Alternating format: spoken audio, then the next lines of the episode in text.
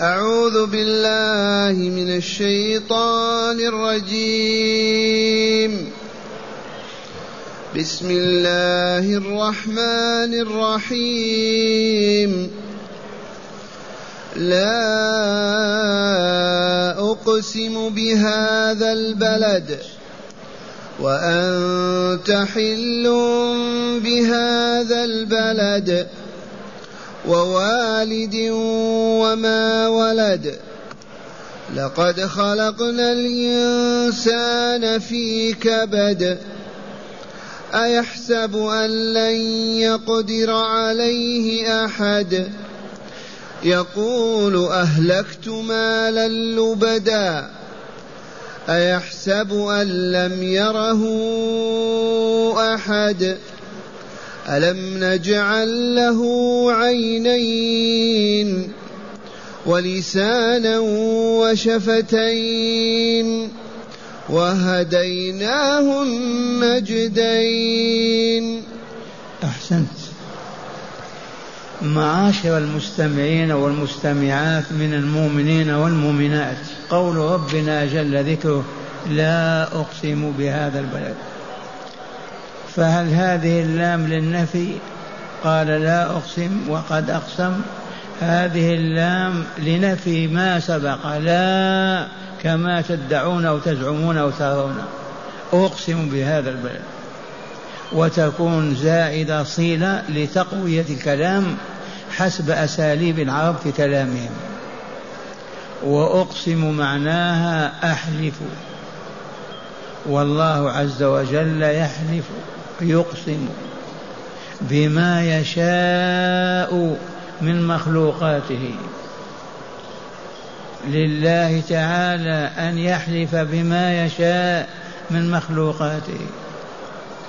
إلا أننا نحن عبيده منعنا أن نحلف بغيره. حرم علينا أن نحلف بغيره. وحذرنا من ذلك رسول الله صلى الله عليه وسلم. وعلى المنبر يقول ألا إن الله ورسوله ينهيانكم أن تحلفوا بآبائكم ومن كان حالفا فليحلف بالله أو ليصمت. ولما انتشر الجهل وعم الأمة أصبحوا يحلفون حتى بالطعام. بكل شيء. كأنهم لا يعرفون الله ولا يسمعون به أبدا. وراسك وكذا وكذا وكذا.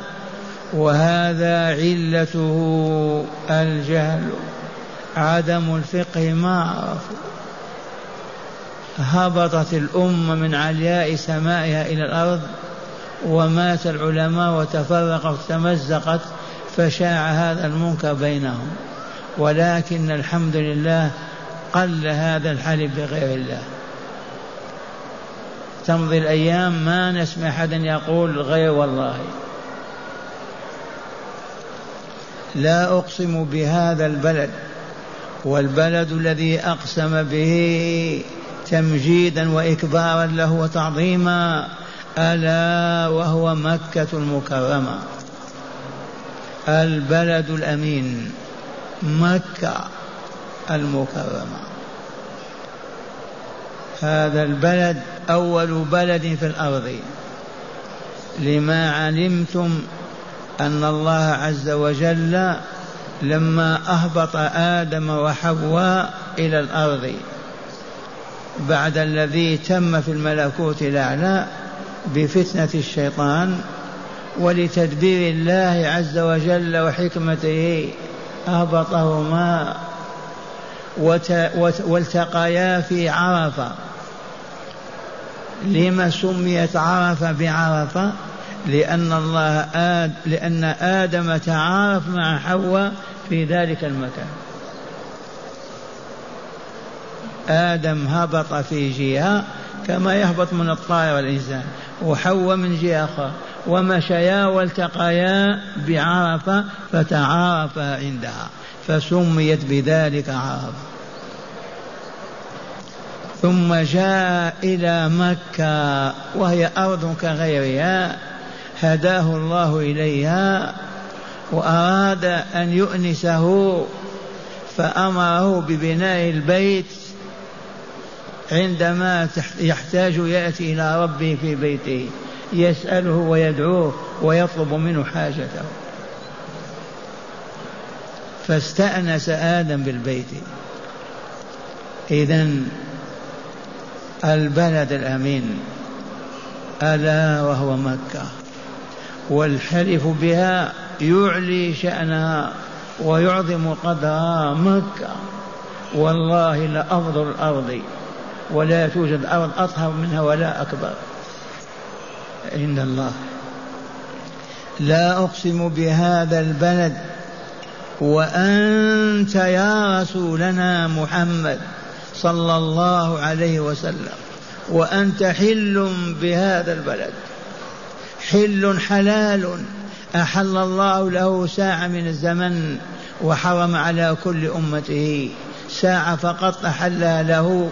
قاتل فيها المشركين وقتل من تعلق بستار الكعبة وذلك يوم الفتح. وفي هذا تشريف وتعظيم لرسول الله وأنت حل بهذا البلد. مكة المكرمة. ثالثا ووالد وما ولد. أقسم تعالى بالوالد ألا وهو آدم. عليه السلام. وما ولد من أولاد منهم النبيون والصديقون والصالحون. ولله تعالى أن يحلف بما يشاء. أقسم بآدم وذريته ولا ولا ويصح أن تقول أقسم بالوالد وما ولد ولم يلد. لكن التفسير الأول هو الصحيح أقسم بآدم وذريته وهم الصلحاء الطيبون الطاهرون من الأنبياء والأولياء والصالحين. لا عوام الذرية. ولله أن يحلف بما يشاء.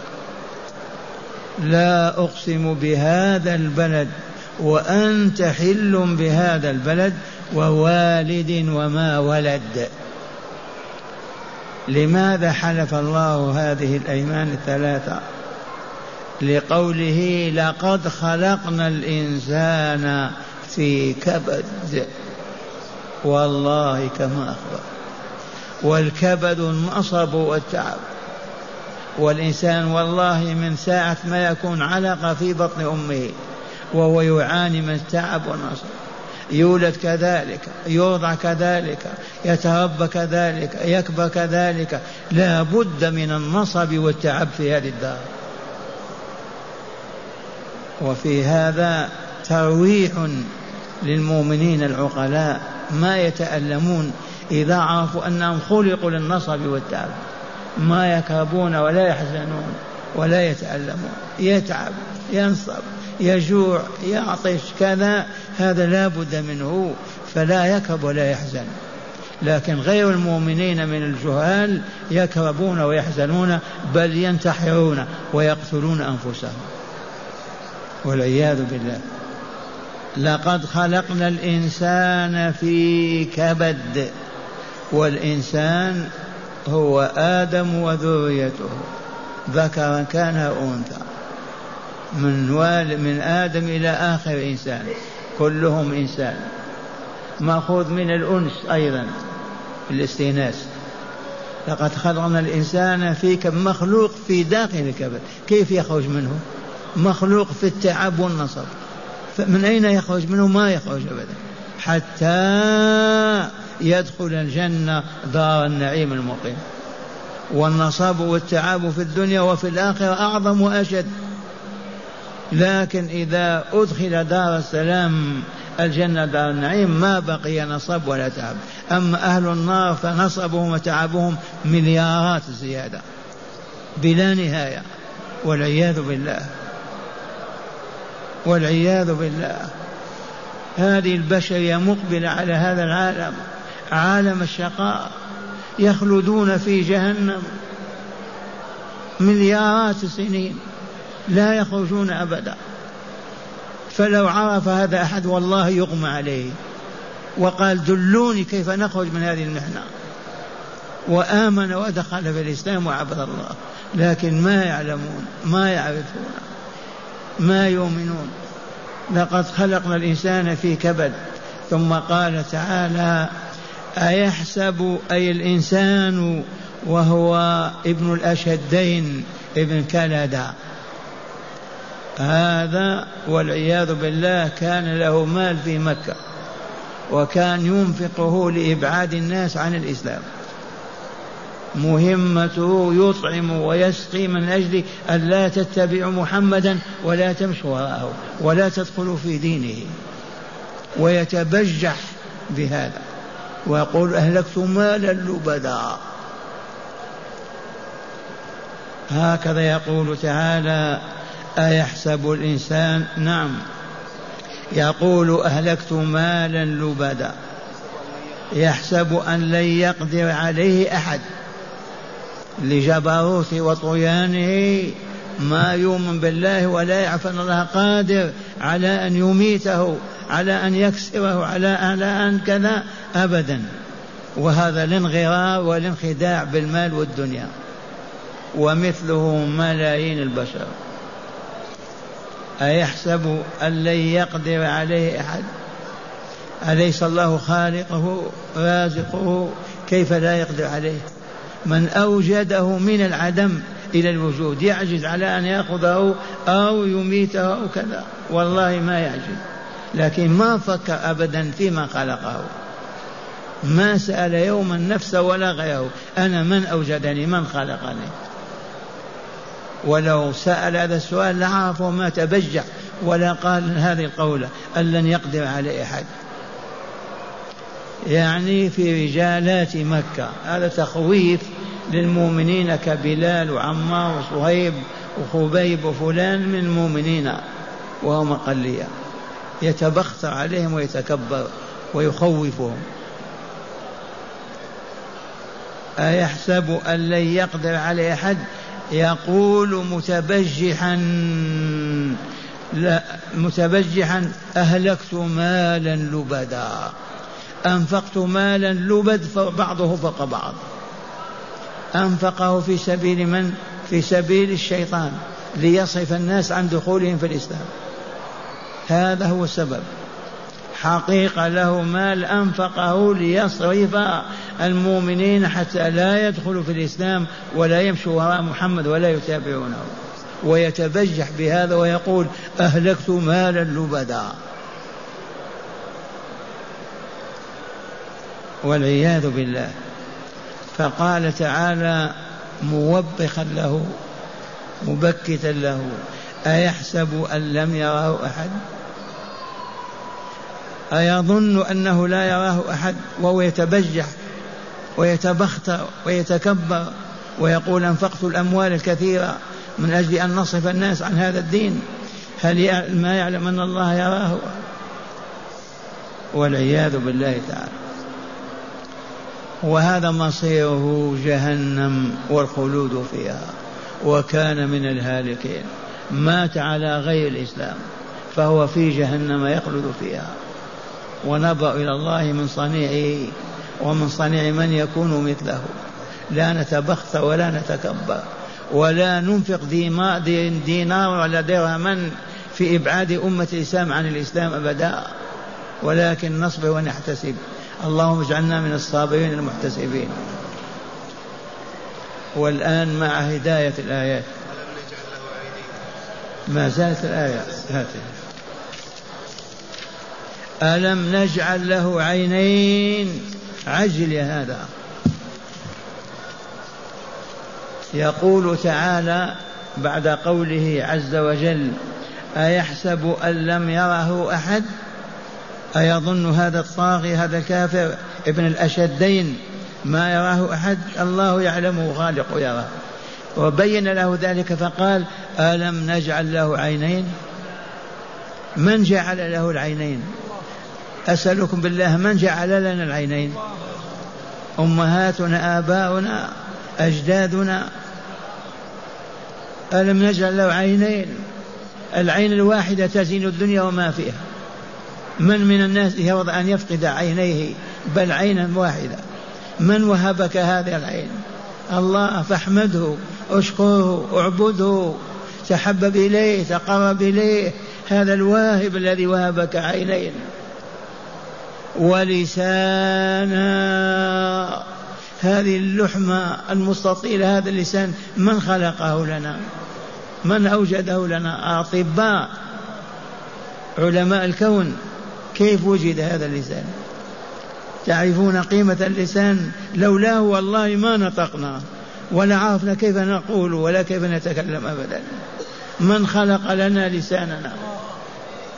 لما ما نحمده لما ما نشكره لما ما نذكره.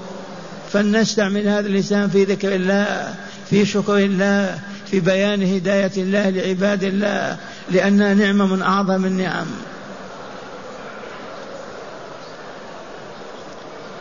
ألم نجعل له عينين ولسانا وشفتين؟ أرأيتم لولا الشفتان؟ يبقى الفم مفتوح والأسنان مفتوحة.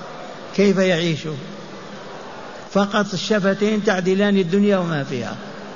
من يقدر على إيجاد شفتين إلا الله. بهما تغطي فاك وتصل لسانك وأسنانك. لولا الشفتين لظهرت الأسنان وتألمت وتعبت معها. وهديناه النجدين. وهديناه النجدين أولا النجدان ثديان يرضع من هنا وهنا. لولا الله عز وجل ما عرف ثدي ولا ولا شرب اللبن والحليب. من هداه إليه؟ الله. بمجرد ما يسقط من بطن أمه تحمله يبدأ يبحث بفمه أين يرضع. من هداه إلى ذلك؟ هديناه النجدين. والمراد من النجدين هنا طريق الخير وطريق الشر سبيل الهدى وسبيل الضلال. بالفطرة يعرف الخير من الشر. والله بفطرة الإنسان يعرف أن هذا باطل أو هذا منكر هذا خير وهذا شر. والله الذي هدى الإنسان لهذا وهديناه النجدين. هداية الله عز وجل. فكيف لا يذكر الله ولا يشكره؟ فكيف يحف فكيف يحاربه؟ يحارب رسوله وأولياءه. فهذا الموقف العجيب الغريب نبأ إلى الله منه. نسأل الله تعالى أن نكون من المهتدين. اللهم اجعلنا من المهتدين. الذاكرين الشاكرين يا رب العالمين. هذه نعم الله علينا أسماعنا أبصارنا ألسنتنا شفاؤنا. كل هذه النعم من وهبها إيانا من أعطانا إياها من خلقها لا جواب إلا الله الله الله. إذا فلنذكر الله فنشكر الله فلا يفارق ألسنتنا ذكر الله أبدا. ما حيينا؟ لأننا نعيش في نعمه. من هدانا إلى الإسلام؟ أليس الله من هدانا إلى معرفة الرحمن؟ أليس الله من هدانا إلى معرفة الخير من غيره؟ أليس الله؟ إذا فلا يسعنا إلا أن نقول الحمد لله الحمد لله الحمد لله. مع هداية الآيات. بسم الله والحمد لله والصلاة والسلام على خير خلق الله سيدنا ونبينا محمد وعلى آله وصحبه. من هداية هذه الآيات أولا شرف مكة وحرمتها وعلو شأن الرسول صلى الله عليه وسلم وسمو مقامه وهو فيها فقد أحلها الله تعالى له ولم يحلها لأحد سواه. من هداية الآيات الكريمة بيان شرف مكة وسمو رسول الله فيها وعلو مكانته ودرجته. وحسبه أنه حرمها وأحلها له ساعة من الزمن لما فتح مكة. كما سمعتم. دلت الآيات على شرف مكة وسمو مقامها وعلى شرف رسول الله وعلو مكانه وأن الله أحلها له بعدما حرمها على غيره الدهر كله. أحل له ساعة فقط ساعة الفتح. نعم. ثانيا شرف آدم وذريته الصالحين منهم. من هداية الآيات بيان شرف آدم عليه السلام وشرف أولاده المؤمنين الصالحين. بيان ذلك أن الله حلف بهم. ما قال ووالد وما ولد. حلف بهما تعظيما وتشريفا لهما. لكن أولاده المؤمنون الصالحون وعلى رأسهم الأنبياء والأولياء. أقسم الله بهم. فدل ذلك على شرف آدم. نعم آدم خلقه الله بيديه ونفخ فيه من روحه وأسجد له ملائكته. أي تشريف أو تعظيم أعظم من هذا؟ تولى الله خلقه بيديه ونفخ فيه من روحه وأمر ملائكته أن تسجد فسجدت له. فكيف إذا لا يكون أشرف الخلق؟ وبهذا أقسم به. ووالد وما ولد. نعم. وأخيرا إعلان حقيقة وهي أن الإنسان لا يبرح يعاني من أتعاب الحياة حتى الممات ثم يستقبل شدائد الآخرة إلى أن يقر قراره وينتهي تطوافه باستقراره في الجنة حيث يستريح نهائيا أو في النار فيعذب ويتعب أبدا. اي نعم. من هداية الآيات أن نعلم أننا خلقنا للتعب والنصب. ما خلقنا للراحة في هذه الحياة للنصب والتعب ولو بالصيام والرباط والجهاد بعبادة الله. فضلا عن العمل لإيجاد قوت نقتاته دار عمل هذه دار نصب دار تعب والآخرة مثلها إلا بعد الاستقرار في الجنة دار السلام. يومها لا نصب ولا تعب ولا شقاء ولا كرب ولا هم ولا غم ولا حزن. أما الآن هذه الدار دار النصب والتعب. دلوني على من لم يتعب فيها. دار تعب ونصب لكن فائدة هذا أننا لا نكرب ولا نحزن بل نحمد الله ونشكره وندعوه ونتوسل إليه بصالح الأعمال ونحن مستريحون لسنا بكرباء ولا حزينين من الأتعاب. نتعب الليل والنهار ولا حرج. لكن الكافرون والجاهلون يا ويلهم تعبهم في الدنيا وفي الآخرة يخلدون في التعب والنصر. والعياذ بالله. والآن مع هداء مع سماع الآيات مجودة.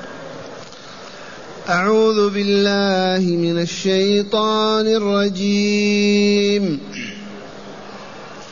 بسم الله الرحمن الرحيم. لا أقسم بهذا البلد. وأنت حل بهذا البلد ووالد وما ولد.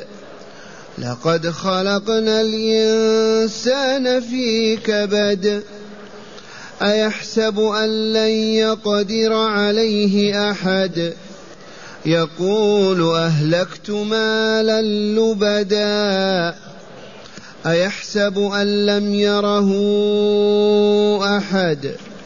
ألم نجعل له عينين ولسانا وشفتين وهديناه النجدين؟ أحسنت. لطيفة علمية قرأتها اليوم في الترمذي والحديث صحيح. فقلت أقدمها لكم. وهي قول الرسول الكريم صلى الله عليه وسلم الدعاء بين الأذان والإقامة مستجاب. الدعاء بين الأذان والإقامة مستجاب.